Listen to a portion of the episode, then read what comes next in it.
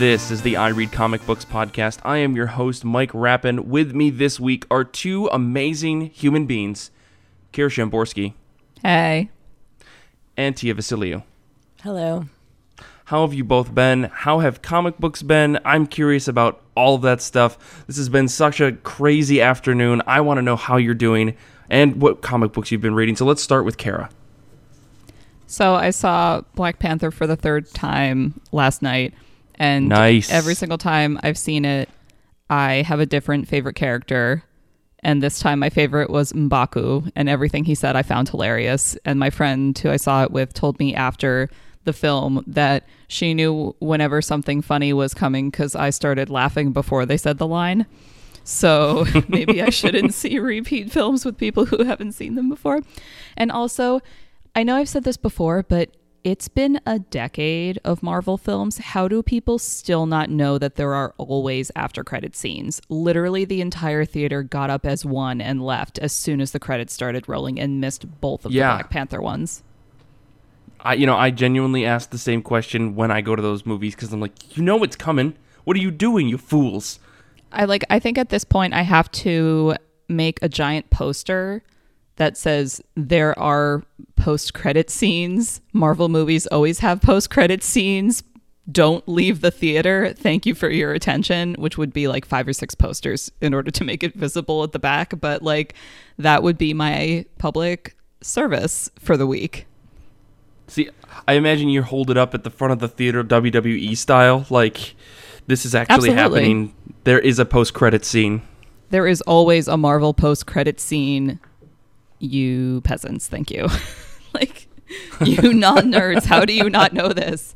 And then, so at the last, the last post credit scene, no spoilers, I promise. The dude behind me started explaining it to his mom while it was happening. So instead of everyone being able to hear the dialogue, he was just loudly explaining the backstory of what was going on. And I was like, dude, I appreciate you trying to explain to your mom so she knows what's happening, but can't you wait for the 30 Yeah. seconds it will take for this to be completed and then tell her so she can actually hear it? So frustrating. Wait till after the scene happens and they go into the actual credits before the second teaser. Exactly. I was like, why is this happening? Why must we do this? The the theater was definitely the most rambunctious theater I've been to in maybe years. Tia, you would have set the place on fire because there were at least four children who were talking the whole time. Five different cell phones went off during the course of the film. Someone started talking on their phone in the alley that you walk into to enter a theater. Like we could all hear it. You should have just I know you're trying to see the film, but we can all hear you trying to like organize your nephew's birthday. Why does this need to happen right now? anyway, so I'm glad that I saw the film prior to seeing it at this particular showing because I would have just been so angry and distracted at all of these inconsiderate things happening around me. People Yeah, are a- horrible. They don't Yeah. deserve nice things like Black Panther.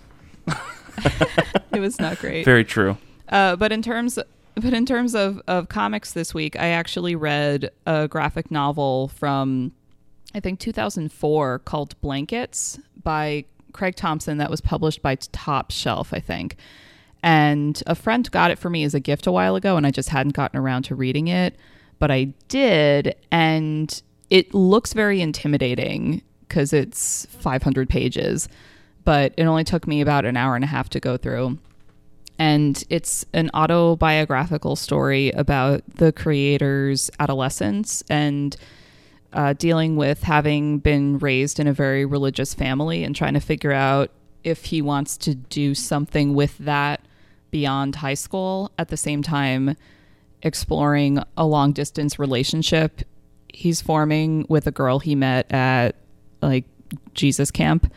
And how sometimes you can love a person but not want to be with them or want to be with a person and not love them and just how those different relationships between them and their respective families played out is very well done. Nice, nice. I, I that's like one of those books that's on every single list of must reads. You know, Yeah, with good reason. It, I got to the end of it and had nothing but nice things to say about it. It's very satisfying and had a good mix of literal and figurative illustration, I thought. There was a lot of what comics can do very well, which is evoke a mood, maybe more Mhm. so than setting a scene, if that makes sense. Yeah, yeah, totally. So there was a lot of that. Highly recommend. Blankets by Craig Thompson. Cool. Well, Tia, what about you? How have you been? How have comic books been? All that. I've been good. Um, I t- so you know how like spin is used to be the trendy like workout thing that people would do, and uh, you like go to like a discotheque but with uh like workout uh stationary bikes. Uh, apparently, the new thing is is erging. So I went to this place on the west side where it's What is like that? uh, it's like it's row it's like a rowing machine. oh, okay. Yeah. I've never Um, heard it those are- called that before. Yeah, those are called ergs. Um, okay. So I went last week to one and took a, a like you know it was so yeah it was like the music and the like flashing lights. It was literally that scene in Kimmy Schmidt only the instructor wasn't on the toilet. Um, and I rode until I thought I was gonna puke and then I like Right. got past that and then I like felt like I was having a transcendent experience because of the endorphins that were like bathing my brain. So it was nice. And then the next day my back looked like She-Hulk. Yeah. It Yeah, rowing Sheesh. is one of the best workouts you can be doing, but For it takes a lot out of you. That's my new Operation Look Like a Superhero activity. Nice. I, I, I'm just, you know, I, I feel like calling it erging just kind of adds a weird picture in my head. I don't know where that comes from. I don't know. Look, I mean, crew is one of those sports that I feel like rich, white, waspy, n- Nor- New Englandy type people do, you know? And they Oh, have, yeah. they Oh, yeah. like have weird words for things. Some sort of Scandinavian influence or something like that. And they, they do it at like dawn. So they're just, they're horrible people. Okay. They, Yeah. They Yeah. Is what I'm opened saying. a rowing facility in my hometown a couple years ago. And so last summer, when I was back with my parents for a while, I thought about maybe doing that for the summer. And the second I looked at the prices, I just kind of slammed my computer shut. It's like, how? it's stupidly expensive. I don't think I would enjoy actual rowing because you have to go outside, but um, inside of a disco room, that's fine. Yeah. Yeah. I'm not all What, what, outside. what comic books have you been reading though? No, that's okay.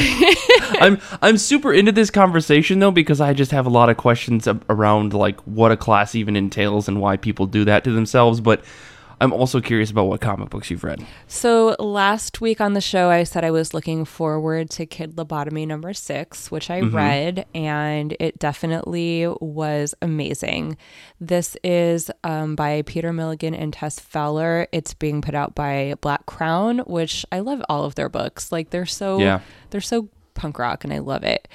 And so this says it's number six of six. And I don't know if it's the end of the series or just the arc. And I mean, the way that it got wrapped up, the type of series, the type of story that it is, it wouldn't surprise me if it's the end. But also, I can see how they would continue Kid's journey. And so basically, I hope that they do. But, you know, I love a good miniseries. And this mm-hmm. is such a dense miniseries in terms of like the kind of liter- literary and artistic references that it plays with and just because kid is such an unreliable narrator and there's such a surrealist vibe to the story you could reread these six issues for like a year and still get something new out of them every time. So you know i could live with it if they don't continue it. But something that that really struck me with this number 6 is just how really poetic the writing is. I actually haven't read a ton of Peter Milligan, but I know that he's really good at poignant stuff that just kind of gets you right in the heart. And this is certainly not any uh, any different. It, you you read it and the beautiful way that he puts words together, it just like it it, it they're so good that it hurts. I don't know if other people get like that response when something is just so beautiful and perfect, but I do, and I love it. And and you know, I think that Tess Fowler's art is I had a hard time really describing I feel like it's slightly more prosaic, but in a way that is really necessary as a complement to the writing. And it makes the surreal stuff a lot more punchy and a lot more meaningful. Like there's dream sequences that are very sort of stylized and nonsensical. And so you can't have the whole book be like that. And I think that Tess Fowler is really good at knowing when to draw it straight versus kind of go for broke with the surrealism. And the Kafka symbolism is very heavy in here. Like there's the co- cockroach, and they talk about Kafka, and there's Kafka shows up in his dream, and all of this. Um, of course, the references are mostly pointing at Metamorphosis, which is about a character who wake, wakes up and he's been turned into a giant insect. And he has all of these conflicts with his father and his sister, which are also main components of the story in Kid Lobotomy. And mm-hmm. um, it kind of speaks more broadly about the struggle of the artist in society that doesn't understand them or doesn't care about them. So those parallels are really strong. And if you really wanted to dig into kid lobotomy, read Metamorphosis. It's a short story or like a novella or some, uh, yeah. some, you know, it's not too long. And then go back and read Kid Lobotomy again. I think you'll get a lot out of it. And the other thing that is really uh, strong throughout is this kind of Dada esque absurdity where like totally nonsensical things are really meaningful. And, you know, Dada came from a sort of disgust uh, over the horrors of World War One and a kind of perceived degradation of society in the modern era. And it speaks to a lot of themes of like subjectivity and mediating really painful realities within our own minds and trying to create buffers, but that we ultimately need to overcome them because they kind of become their own kind of prison. That's really what I got out of the finale of Kid Lobotomy, and it was really beautifully done. That's awesome. I I need to catch up on that series. I read the first two issues. I just haven't had sat down and actually done it yet. It's good to hear that it ends really well. Yeah, yeah. You can read the whole one through six, and I think um, you know it would it would probably be pretty dense for one sitting. But if you had like an empty afternoon on a weekend, just like sit down and go for it. That's great. So we'll all have to look forward to the trade if you haven't read the single issues at least. How about you, Mike? My week's been kind of all over the place. It's been I've stretched some brain muscles I didn't know that I had, so basically I didn't want to read or do anything when I came home from work outside of like one day. So I haven't read a lot, but I did like this is I haven't been on the show I feel like in weeks or at least I wasn't on last week. So this is also some of the stuff I read last week. I sat down and read Haikyuu volumes 1 and 2, which is a cool volleyball manga. I read Department H number 23 and 24, which are the last two issues of the series and Holy moly, what an ending. I'll just say that. Matt Kindt and Sharlene Kindt, power couple forever. I also read Planetary Volume 4 last night. Um, so, never read Planetary before, so I sat down and finally read that. What a mind fuck.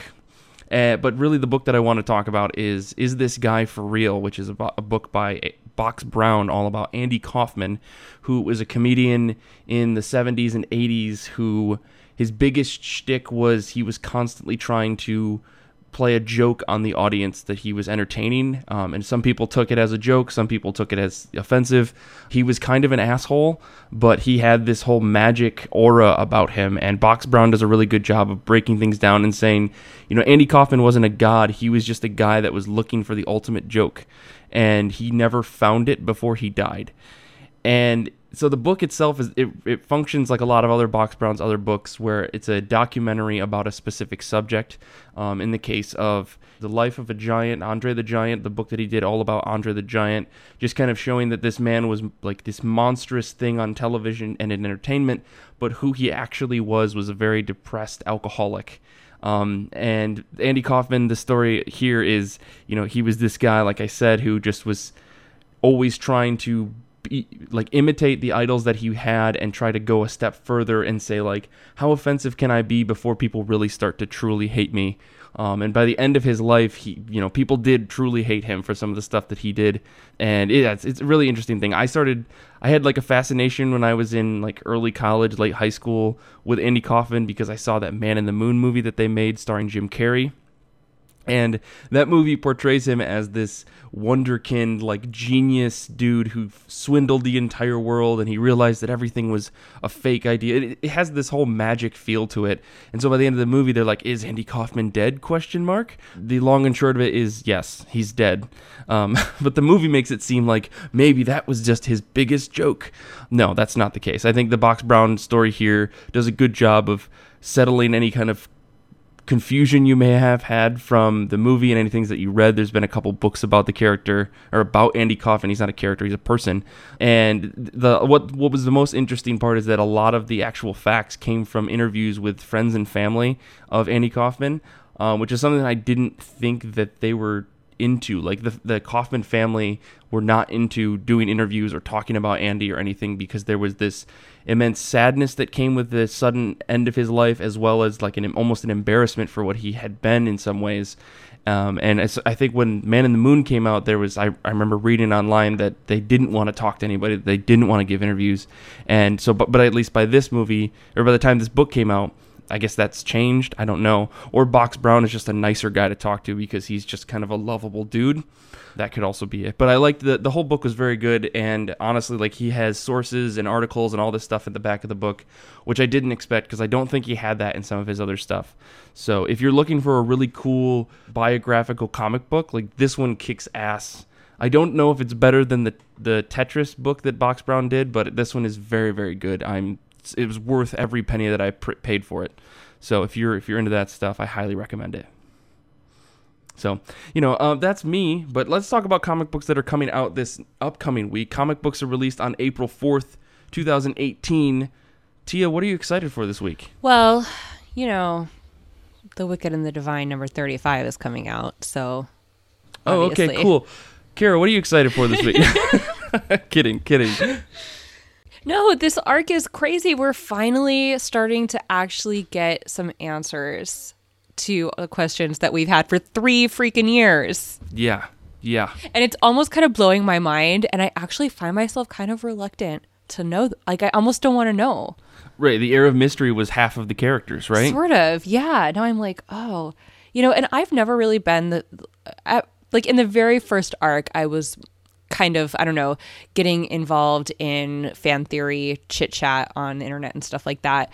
But mm-hmm. it didn't take long for me to really pull back from that and just kind of be like, you know, I don't think that the most interesting thing about this story is like the literal plot of it. Like I think that a lot of the art like the more meta conversation is is what's more interesting to me. So I'm not going to try really hard to figure out like who did it or why this character did this thing. I'm kind of more interested in asking like questions about the artistic choices and the setup of the story and that sort of you know how how things are done with color and art and things like that.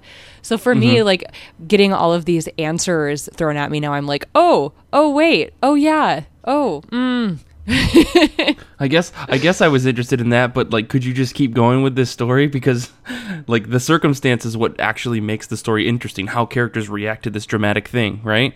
Or the series of dramatic things.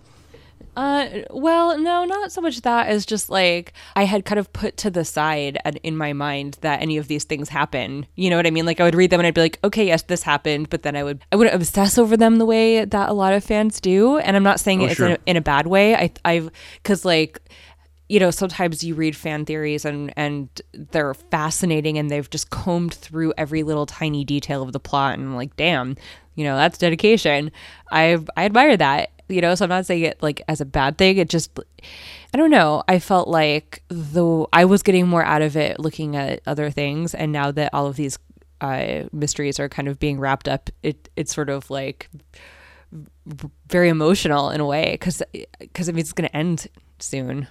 Yeah. I they they plan this to be something around 40 issues right? Yep. Okay. Well seeing that big old number 35 is very scary then I think they're saying that there's another year. Okay. Okay. The first couple arcs of The Wicked and the Divine, I liked the mystery aspect of it and the not knowing because the characters are gods and it just made me think about existing belief systems and deities in general and how it's all it's all hearsay it's all interpretations from mortals about who these gods are and what they're doing so the mm-hmm. mystery of the wicked and the divine just i just kind of accepted it because gods are supposed to be unknowable and the things that we do know or believe about them are written and rewritten and transferred by humans who are putting their own spin on it and are fallible. So exploring the world of the wicked and the divine was is, is for me more about just the characters being interesting and the art being stunning and the overarching look at what it means to have a belief system even if it's non-conventional. Mm-hmm. That's totally right. I think that ineffability is a crucial component of faith. And if you are a follower of the comic, so to speak, it's hard to have the curtain drawn back. Like I, uh, I'm kind of reluctant. Is this going to be one of those books that Kieron and Jamie get drawn into because of this whole this idea of oh you follow the comic it's like a religion You know what? I don't know, but I always mean to ask Kieron and I always forget when I'm talking to him. But there's a scene in Journey into Mystery when they go to a pub to talk to Mephisto, and there's someone drawn in the pub that like that looks a little bit like Kieron. And I've always wondered if he drew had himself drawn into it. or maybe that was a joke by the artist I know, right? Because I think that wait, didn't they do that in Thor um, recently? Didn't they draw themselves into a pub scene? I don't know. maybe I, I i don't read that book regularly I know. I don't either. I need to catch up. i have up. I, I have all the trades but i haven't actually caught up we're gr- we're good at reading things. good we're great comic book readers um kara what are you excited for this upcoming week Betty and Veronica Vixens number five. So the Vixens series from Archie Comics is basically an alternate universe where Betty and Veronica are in a biker gang. and this. I realize this is a trendy twist or trendy theme in comics right now, but I don't really care because it's Betty and Veronica. And as I keep saying, the Archie comics characters work in whatever situation you drop them into, as long as they retain their character. So Mhm. you put Betty and Veronica in a biker gang, I am going to want to read it. I mean, biker gangs are pretty cool, even if they are kind of overly prevalent in media. yeah yeah You could do worse. This is true. yeah. Uh, well, for me this week, I'm really excited for a new book called Isola. It's Isola number one. This is by Brenden Fletcher, Karl Kerschl Msassyk on is a colorist, and Aditya Bidikar on is a letterer. The synopsis is the captain of the royal guard has fled the capital city with the Queen of Maar, suffering under the effects of an evil spell. Captain Rook's only hope for re- of returning Queen Olwen to her throne and saving the kingdom from impending war lies on an island half a world away, a place known in myth as Isola, land of the dead. I don't know what this book is at all. I I saw the cover of it. I saw some in like some interior previews, I believe, and I added it to my pull list. I think when it was announced a couple months ago, and I'm super excited because I'm a sucker for fantasy books. So I'm all in. That's all that I know. And Brenden Fletcher's pretty good writer as far as I'm concerned. Basically, it's it's if you like Miyazaki, you will like this book. Yeah, I've heard that too. Yeah.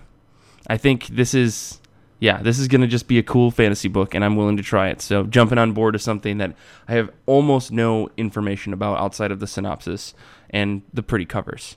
So, that's that's pretty much me. What more do you need? Yeah. we will judge books by their covers here. That's right. Some sometimes, you know, we will. And if you're trying something new, sometimes you just need to say, "You know what? That looks cool. I maybe recognize one or two of those names. Let's just try it." Except, you know what is the worst when they get a different artist for covers than interiors, and then you're like disappointed. Yes. Yeah. Yeah. See, but this is this is We've why I been do- burned before. Yeah, I, I do a lot of googling around this stuff. Carl Sch- Yeah. Karl Kerschl's art is pretty good. No, it's beautiful. It it Yeah. fits the story perfectly. Mm-hmm. so I'm excited to try this. You know, and if I don't like it, maybe I don't know, maybe I'll wait for the trade try the trade, but I'll at least dive into number one because why not? My pull list isn't large enough, I guess. Is it in triple digits yet? no, no, I've never, never. Hopefully, never. Maybe mm-hmm. never. Maybe never.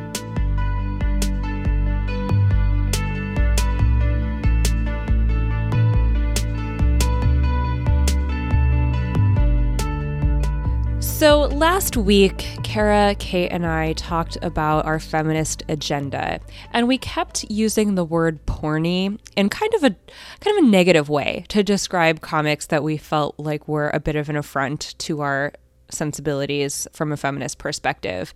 And thinking about that, I realized, you know, porny doesn't have to be inherently negative and i think it would be useful for us to unpack a little bit what we meant by that as a as a negative and then maybe pivot and talk a little bit about adult or erotic comics um, porn comics and some of the titles that get it right and what are the hallmarks of, of good adult comics so uh, kara and mike and i are going to try to dig into that a little bit.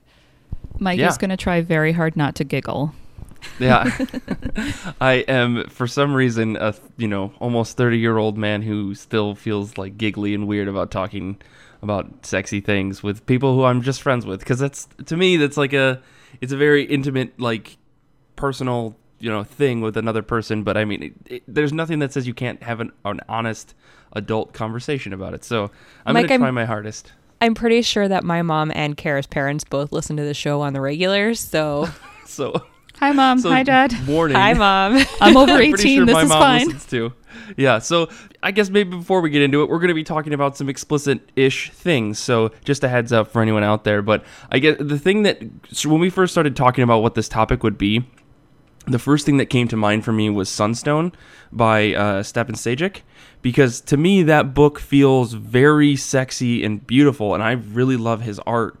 But on the on the whole, it doesn't feel like it's it's like pornographic. You know, it doesn't feel like someone's reading it in order to you know gain some kind of sexual pleasure out of it. It's like it's using the like sexual nature of the characters in order to tell a very compelling story about relationships. And I think reading that book kind of opened my eyes to, oh, just because there are, you know, beautiful men and women in a comic book and they, you know, have abs of steel or they're, you know, voluptuous shaped women or whatever and they're attractive, that doesn't mean that this is something that someone's kind of like getting off on. And I'm I'm looking for more of that. So I don't know if you guys have suggestions as well, but um, I kind of matured a little bit in reading that book. I guess. Well, you know, I think that it's it is easy to say that if something is erotic but it also has a story that it then it's somehow more elevated than something that is explicitly made with the intent to arouse. Mm-hmm. And and I want to maybe challenge that idea a little bit because there's Sure. nothing really wrong with with arousal and fantasy and and you know what I mean like I th- for me the difference between the good and bad here is that you have to acknowledge that if something is is a fantasy or with intended for arousal or pleasure I really like to see the subjectivity of the creator in the work.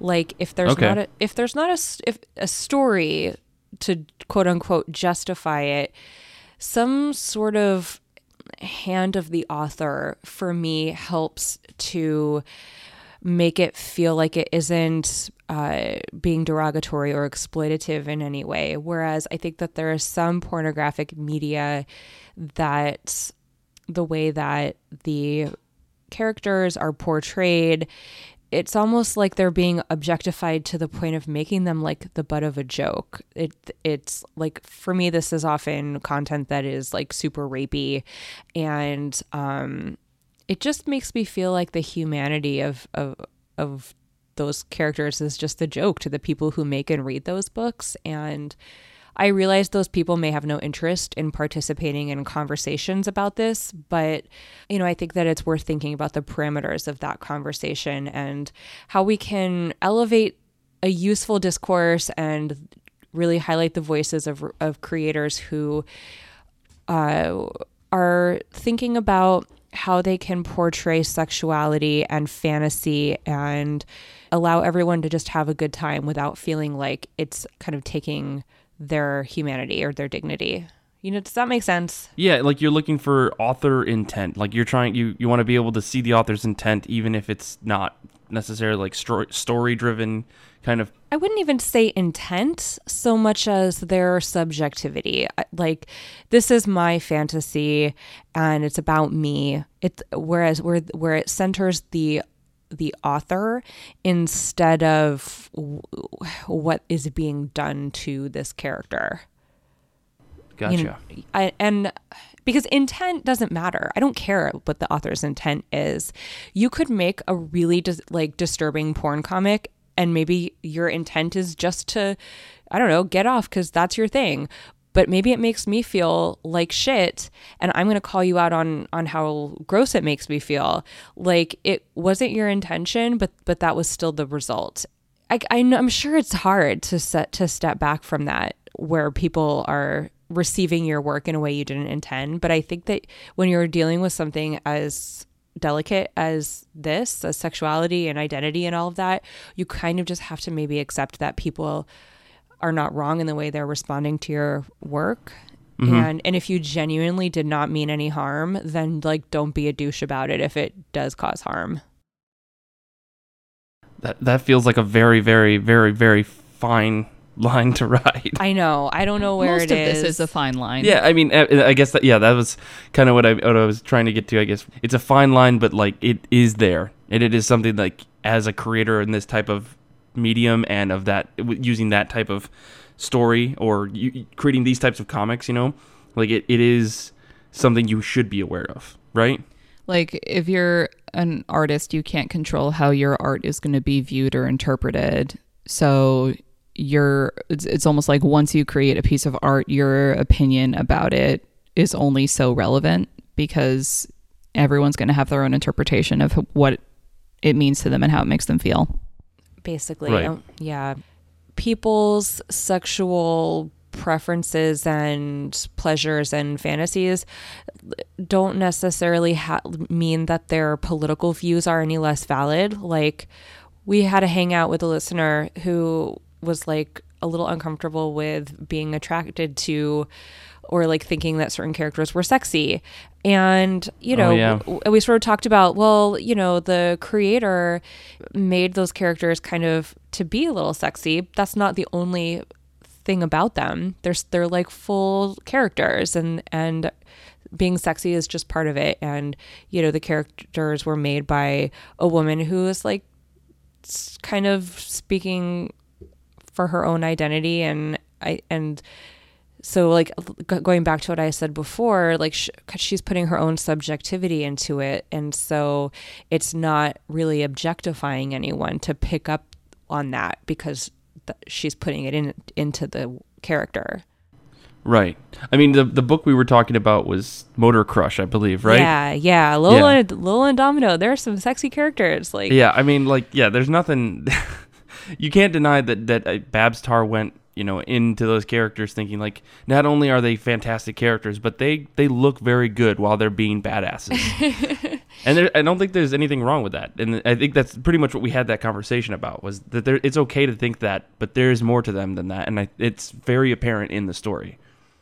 But you know what? There's other uh, adult books that are explicitly like porny books. And you know, I think that we in the episode last week kept calling things porny because the porniness was being inserted into contexts that it wasn't adding anything um, constructive to the character or to the reader or to the story. You know, like I don't need to pick up a mainstream 12, you know, PG 13 Black Widow or Wonder Woman comic and see her drawn like you traced a porn like shot. You know what I yeah, mean? Yeah. Or somebody retweeted a, a drawing of Wonder Woman where it was like an upskirt shot and her entire ass cheek was showing. Like, yeah, that's not useful or constructive. But you know what? Tarot Witch of the Black Rose is an adult comic made by um, Jim Balent and Holly Golightly um, for Broadsword Comics.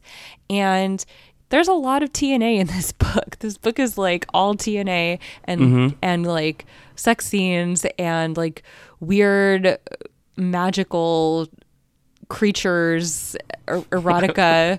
I, I was just very worried you were going to say magical penises, and I was like, uh oh. well, there are those, yes. Okay. And also magical tentacles and all sorts of magical vaginas and you know, Sure. but like when you read it, you would definitely describe it as porny, but Mm-hmm. like not in a bad I mean not in a derogatory way, you know what I mean? I- because yeah, that's I the think- point. Porny's like a word that has a, there's a little bit. It's it's kind of a word that's been used to describe things derogatorily, but maybe it doesn't necessarily have to be. I think like the connotation of like, oh, that's really porny is like you you grab all the negative aspects of you know pornographic materials about uh, you know the the mistreatment of women and, and men and things like that. But maybe like there is porn that is that can be you know and is okay, and it's like this is someone's job, this is something they're doing, and it's it is okay to observe it. Like it's there for you to observe. It's okay to observe that. Like you get the sense when you read tarot that the creators just want everyone to have a good time. And I Right. think for me like that makes a, a big difference. You know, it's funny that you mentioned that because there was a book that we had talked about reading before this, and so I figured I'd s- spend spend some time and actually check it out because I'd never heard of it before. Uh, Menage a Three. Oh yeah, Which is- yeah. Menage a trois. Menage a trois. well, well, it says Menage a Trois, but the number has the number three in it. I don't know. That's whatever. trois. Yes, but- trois means three. Trois is French Yes, for but- three. okay. Gis- Giselle Okay. Lagacé is Canadian. I'm pretty yeah. okay so yeah it's a canadian like web comic that was collected in a, in print and digital editions and stuff. So you can go to the website and you can read the whole thing or majority of it or something. I read the first probably 50 or 60 strips. And um, what was interesting about it is that thing that you just mentioned tia like the whole book is very sexual and it's kind of like got some you know weird anime influence or whatever in a couple of different ways where you know woman you know her top falls off or whatever and this the main one of the main characters his nose starts bleeding you know classic stupid anime manga tropes. Um, but at the whole on the on the whole, the book feels like everyone's just trying to have a good time. It's very like highly sexual, and it's very the book itself is focused around like sexual things with these three roommates that live in this apartment. But it never feels like abusive to anybody. It never like it's all about all of the characters having a good time and being happy together in their own ways, in their own you know sexual preferences and the way the things that they like, the things they don't like, and it's it's very sex positive, which I liked a lot about the book. And no character is left out or taken advantage of, which I like a lot. It's in in like because it's in a comedic way. It's it's very well done. I don't think that's to say that that adult comics have to be comedic and, and positive in their story and in their like tone in order to be good. Sure. I've read some pretty dark adult but mostly in the manga sh- uh, genre where like one of my favorite ones it's called S&M by Mio Morale and it's basically about this woman who's like whose mother dies or like basically this woman's life was inadvertently destroyed by this guy. So the it's a revenge story where mm-hmm. she's like trying to not only ruin this man's life but also like ruin the lives of everyone in, that he loves. She's like oh, jeez. real it's really dark and twisted. Mm-hmm. And there's a lot of extremely graphic sex in this book because one of the ways that she is trying to get revenge on him is to like get his wife to cheat on him with this tutor who's really like a prostitute that she hired to seduce the mom. And then they have all this like this like super eh, eh, like the book is called S&M for reasons. Let's just Oh, you know and then she like kidnaps the guy and keeps him in a cage. Oh god, my favorite scene is where he's like he he realizes that she falls asleep after she has an orgasm and so he's like I have to give her an orgasm and then she'll fall asleep and then I can escape. But then he realizes like, "Oh no, I have no idea how to give a woman an orgasm." And you're just like, "No." Oh, that old chestnut. so you know i mean i guess there are elements of humor in it but but you know it it's very very abusive in a lot of ways but you still don't get the sense that it's being done lightly or that the humanity of the characters is the butt of a joke or uh, that the that the sex scenes are happening you know at the expense of of the reader's humanity which which I really get from from like you know Avatar Boundless books for example. I just feel like yeah, okay, these are not for me, and you've made that very clear, but they are about Yeah. my body. Yeah, that's uh, well. It, and you know, it's funny that you say that because even in describing that book, I feel like there is character depth and there is a human inside of all of these characters, or that uh, these characters are human in some way, right? Like you Totally, you see yeah. that there is like repercussion and there is emotional like destruction that's happening, and you know of all these things that this person is apparently doing. Whereas in Avatar books, it just feels like bodies, like numbers Mm-hmm. and pictures, and then there's no there's nothing real about anybody. They're just a thing that where all this bad shit happens to them and you're just witnessing it like like you're watching a car crash you know? Um, and you take out the you're just completely objective that there are people involved. You just see a car hit another car and you're like oh that looks bad and you move on. But you realize there's people involved. Like a person inside of a car just hit another car that contained another human. And like if you if you don't think about that like or when you do think about that it can like really screw you up because it's you just like wiped off their existence and saying oh look at that car crash and moved on um, Yeah, if that makes any sense what i'm trying to say there It totally does. And that's why I really like it when the artist's subjectivity really comes through in the work because then their humanity is also is is part of it too. Mm-hmm. Man i need to read more of this stuff i need i feel like i need to like deep dive into like some good mature content Yeah, yeah, all i do is read think- teenagers books some of the it, it's interesting that tia you were talking about the book s&m for being a, a darker version of this that still works and leaves you not feeling gross because i was we were talking about how difficult it is to figure out where the line is for something being just like arousing but comfortable as opposed to making you feel gross. Like the the French publisher Musardine does a lot of erotic comics, but the majority of them make me feel gross and uncomfortable because they feature a severe power dynamic imbalance between the participants. And it's very clear that those books are drawn and written about just like men having power over young girls in a really rapey, uncomfortable way. And mm-hmm. so those are being made being made to arouse a certain type of audience, and it makes me uncomfortable even knowing that these things are being made specifically to target people who get off on that kind of fantasy. And so that's something that makes me feel uncomfortable. I think those books would have less power if we were more able to talk about like why that's a problem in real life and and take real life action to to like protect people who are exploited in those ways. And so it's hard cuz on one hand you you know there's this idea that like people get off on certain things that doesn't you know necessarily mean that they believe those things should also happen in real life and especially in comics it's like no actor is being asked to even like act this scene out it's literally just drawings so like really who is it hurting but i think that the problem comes up when you talk about the real life scenarios that this comes from and I feel like people shut down conversations and say, oh, you know, free of speech or blah, blah, whatever. And it's like, in order for these books to to actually like be more free to do their freak thing we need to be able to criticize them and talk about what the problems are in real life that they reflect Mhm. I mean, creating something like that, it, ju- even if it doesn't, it, it isn't harming any actual physical person, doesn't mean that it's not informing others about things that could be used to harm others. You know what I mean? And this is this is all types of violent comics. You know, like where you you read about these intricate murder stories or something like that. It, it, when it it's it's something that just it, it Oh, can totally. influ- influence someone in a very negative way.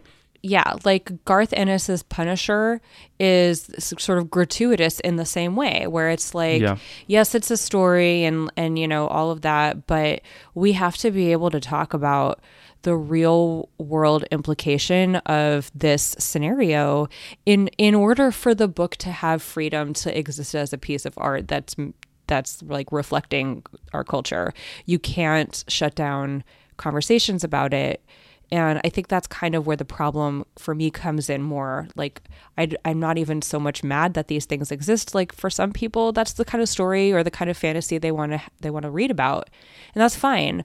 But we also have to be able to like c- critique them in in other contexts. Right. So, Mike, I mean, you were art- looking. Go ahead. Go ahead.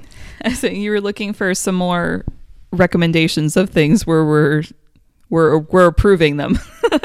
Yeah, I So- mean, I, I genuinely, I, I don't necessarily always seek this kind of stuff out. You know, I'm, I'm, I'm very conservative in that fashion. Like, I, this isn't the kind of stuff I necessarily want to read about because that's not my fantasy. Like, that's not my, I don't want to read, you know, that's not the type of escape that I want when I'm reading comic books. But that doesn't mean that I'm opposed to it. So it's never, it's never something where I, I am actively searching about it. But I'm not going to turn down a good story that involves these types of themes because a good story is is something that I want to read. And you know, this type of stuff is something I don't have a lot of expertise in in general, just because I've never I haven't read a lot about it. So I mean, I'll definitely take any recommendations I can get to enlighten myself because there's that's half of it. is just enlightening yourself to say like well here is a a good example of the type of stuff we're talking about compared to the thing my go-to thought about what these types of comics are in my head probably before talking to the two of you about it was this nasty avatar stuff that you see and you know the this very explicit like very bizarre manga and anime that you see or that I've seen on the internet before so Well, I think gladly I think it's worth pointing out, particularly with yaoi or um, boy love manga, Sure. it, um, that it's a way for women creators, uh, Japanese creators mainly, to explore certain taboo aspects of their own sexualities uh, with with you know two male characters. And there are a lot of tropes in those books that are really alarming around consent and things like that that um that are really not like it sounds like such a cop out to say this but they're really not meant to be taken literally. If you put them in the context of you know that for for women it's very taboo to enjoy sex or to be sexual or you know to uh, think about these very extreme sexual scenarios. And so they almost are like using these stories as avatars to just explore their own sexuality. And you know you can't always put a disclaimer on a book like that but that i would say like the weird there is weird manga stuff where it's just like you know uh, the ages of the characters or the consent is pretty dubious. But a lot of times there's a cultural reason for that that isn't like what it seems. And then I would also say, like for Western comics, Iron uh, Iron Circus Comics puts out very very good adult content that is not Avatar boundless porn and that isn't the sort of more um I don't know how I would describe it isn't it isn't like the yaoi stuff that you kind of m- maybe would be uncomfortable with lacking context like that.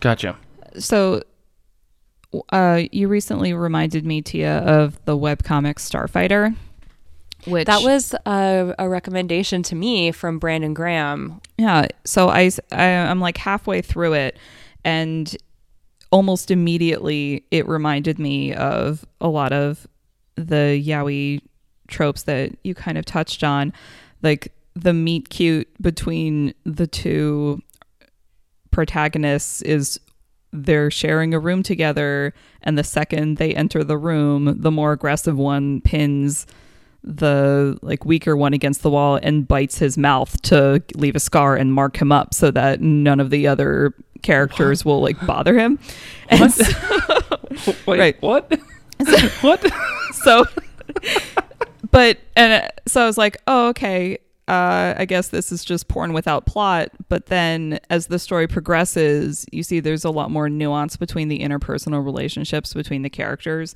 So it wasn't just a generic trope fest, and there's a lot of nuance going on, and it it's an erotic comic, but there's enough other stuff happening where it's not just the erotic aspects of it. You know what though? I think that so I think about the fan fiction that I've read and written, let's be honest, in the Sure. you know. And I think that there's something that like all of those tropes are great. Like you love these tropes when you're reading them in prose and then you see them drawn out and it's just like, whoa.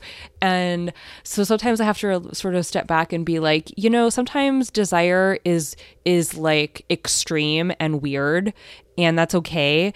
And the place to actually like indulge and explore that is in like arts and media and maybe like you don't bite someone in real life, but you like can there are there are safe parameters that you can set up to explore those fantasies. And I think that fiction is a great way to set those parameters. You know what I mean? Hmm.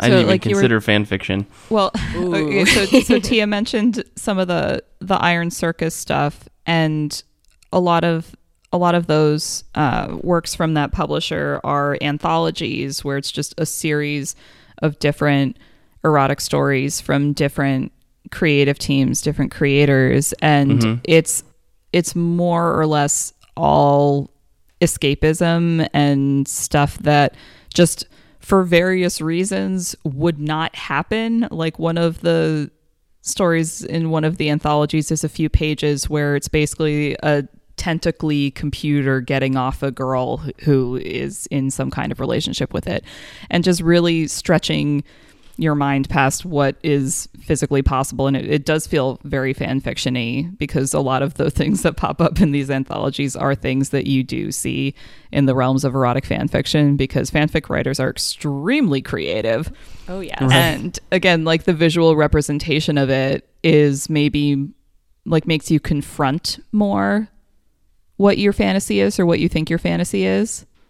And you get to think about it in a different way. But again the the tone of these anthologies is not like it, it doesn't feel gross or at least like for me it doesn't feel gross reading them it's just saying oh this is what this is made for I am an audience for some of these things. Some of these things are maybe not my bag, but it's all about exploring in a safe Right. way, like Tia said.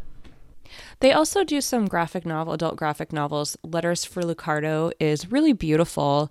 It's uh, I'm going to say this artist's name wrong, and I'm really, really sorry. Nora Haikila, I think. I'm. We need to add her to our database.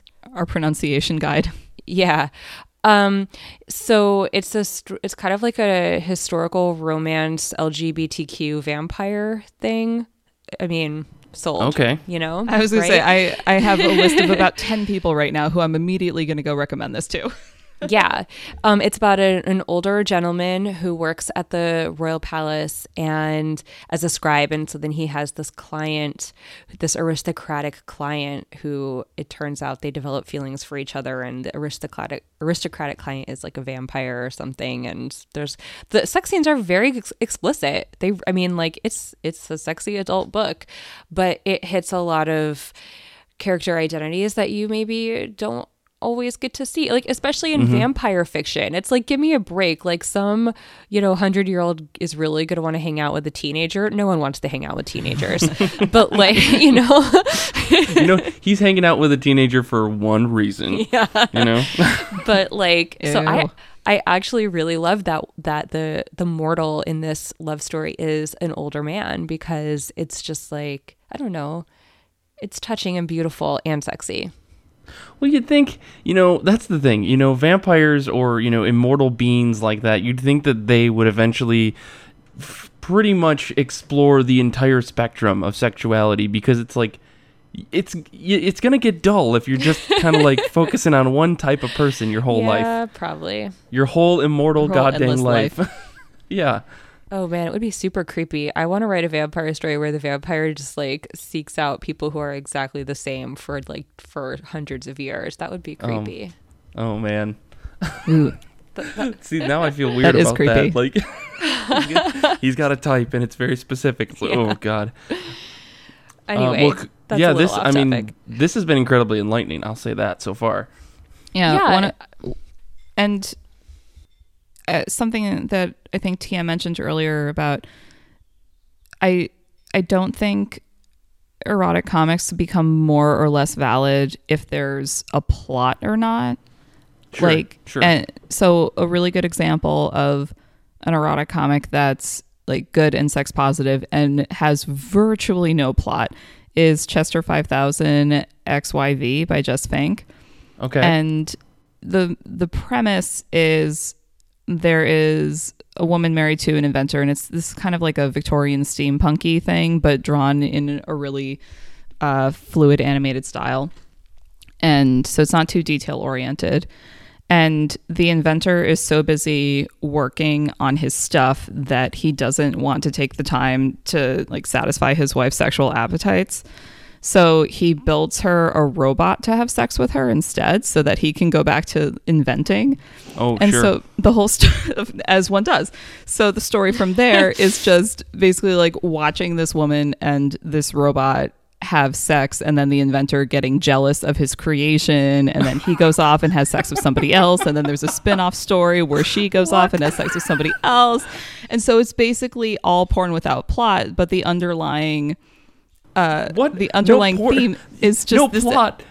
there's no I plot. know so that's plot. like yeah, that sounds pretty plot driven. Th- there it's it's not very plot driven because most of it is sex scenes and Okay, various okay. various incorporations of the different people all having sex with one another but it's it's all about the like sure the main focus is the sex but it's really all about the the connections and there's no there's virtually no dialogue in the entire story so it's all about these nonverbal communications and connections and you can really see how these characters are feeling and it's not just about their arousal it's about their emotions as well and that's what i think makes it uh, a good example of what erotic comics can be in a positive way Yeah. Um, another th- aspect I think of being a po- a positive slash responsible consumer of adult content is like you don't get to shame people for their sexuality or sex work and also consume media that like is is sexy. Like you don't you don't get to participate in the in the capital capitalizing on their sexuality if you don't also support them as human beings. Like s- you know supporting sex workers rights and supporting like victims of sex trafficking without sex shaming consensual sex work and like um you know not slut shaming women and not taking advantage of people's sexualities. You know what i mean? So like i think that that i am less concerned about people enjoying sex in art and media and i'm more concerned with the way that that people compartmentalize their sexuality in a way that makes them like replicate power dynamics or behaviors that are really harmful in real life surrounding people's sexuality and that you know what i mean? Like it be a good person in real life and it's less of a problem to have these maybe super extreme uh, adult books floating around in your library i don't know Mm-hmm. does that make sense Yeah, yeah, I see. I, I totally get what you're saying. It's it's it's you can you should be if, if you're going to enjoy this type of content, it's it's you also have to understand that there are real people that are exactly s- similar to those characters and that you should support them as well. I totally get that. This is this has all been very enlightening, like I said. Uh, I was gonna say, Mike, I feel like you've learned so much here today. I, I honestly have. I hope I hope listeners out there are getting the same feeling that I am. Like this is this makes me feel less weird about those types of books, um, or I guess not weird, but uncomfortable. And I think that's that's the goal here. We're fixing comics week Mic after drop. week here. Over One episode at a time. yeah. Um, well, I guess you know, unless the final thoughts on, I guess, erotic comics and these these types of adult mature content books, because otherwise we can wrap up and maybe we'll do a follow up episode? Question mark Let's- with a yeah. special guest? Question mark. question mark Well, let's see what happens. Yeah. Cool. Well, I guess, you know, you can follow everyone on the internet. You can find us all on Twitter. You can find Tia at, at Portrait of Madam X on Twitter. You, you can find Kara at Karazam on Twitter as well as on Medium as Kara Dotchsam, where she writes about Archie every week, which is fantastic. Riverdale. You can find you can find me on Twitter at Mike Rappin. You can follow the show at IRCB Podcast, we post all sorts of things throughout all hours of the night, and we post polls almost every Friday. This week's poll was How does Alfred take his tea? And no sugar. Hey- hey, you know, With go gin. vote. Please, please go vote. Um, highly encourage that. We have a Goodreads group with weekly threads. This week's thread was top three favorite comic covers. You can find us at our website, ircbpodcast.com. Please rate the show, subscribe, tell your friends. You can email the show. We're at ircb at destroythecyb.org. One thing that's really cool about ratings is that we're currently five stars on iTunes. And we want to keep it that way, so go vote and rate all that stuff. Infinity Shred does all the music for the show. They're the absolute best band in the universe. Xander's a wizard, super cool guy, super buff guy, and he's fantastic. I want to say thank you to everyone. thank you to Tia and Kara for being on the show. And until next time, beware, for Galactus is coming. Dun dun dun.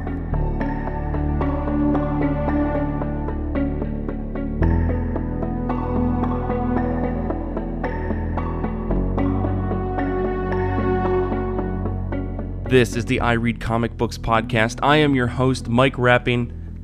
That's not my name. Can't even say my own fucking name. Maybe it's us, Tia. Xander, Maybe we're the please problem. Save that as B-roll.